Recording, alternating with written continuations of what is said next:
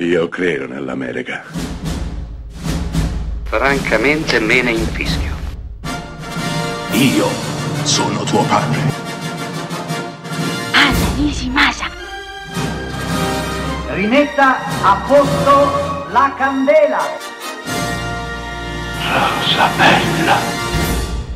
Oggi parliamo di cinema italiano, cinema italiano quello grande, quello degli anni 70, non necessariamente celebratissimo, cioè non il cinema di Fellini, di Visconti, di De Sica, di Rossellini, no, il cinema in questo caso di Umberto Lenzi, un film del 1978 interpretato da Thomas Millian, qui addirittura in due ruoli, intitolato La banda del Gobbo. Beh, eh, la trama è forse semplice, ma realizzate in modo spettacolare. Tornato da lunga latitanza, il bandito Vincenzo Marassi, detto il Gobbo, organizza un colpo, una rapina, a un portavalori. Il colpo riesce, ma lui viene tradito dai suoi complici, che gli sparano per ucciderlo.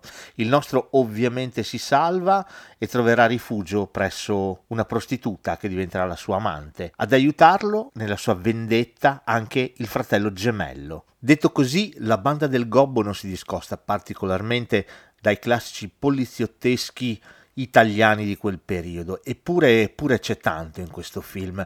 Sì, perché intanto Thomas Millian è in due ruoli.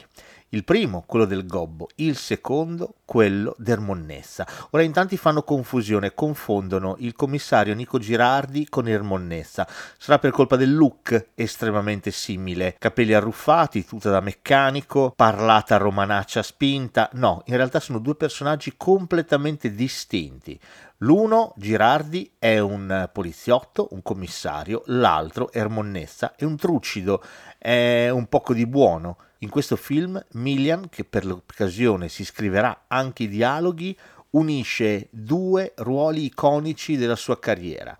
Il primo, quello del gobbo, bandito, spietato, ma anche proletario, fieramente orgoglioso e pronto a rimettere le cose in ordine contro i ricchi che hanno depredato la sua città e hanno affamato le persone come lui, emarginandole sempre di più. Beh, il Gobbo dicevo che veniva dipeso da Roma a mano armata con Maurizio Merli e Ermonnessa che aveva già fatto il trucido e il poliziotto. Beh, unisce questi due personaggi in un film che non esito a definire poetico sì, perché qui non c'è solamente il poliziottesco, ma c'è l'Italia, c'è l'Italia di quegli anni, c'è la povertà, c'è la miseria, c'è un manipolo di persone che fanno dell'etica e dell'affetto reciproco l'unica cosa che vale la pena di salvare questo mondo corrotto e in vendita al maggior offerente.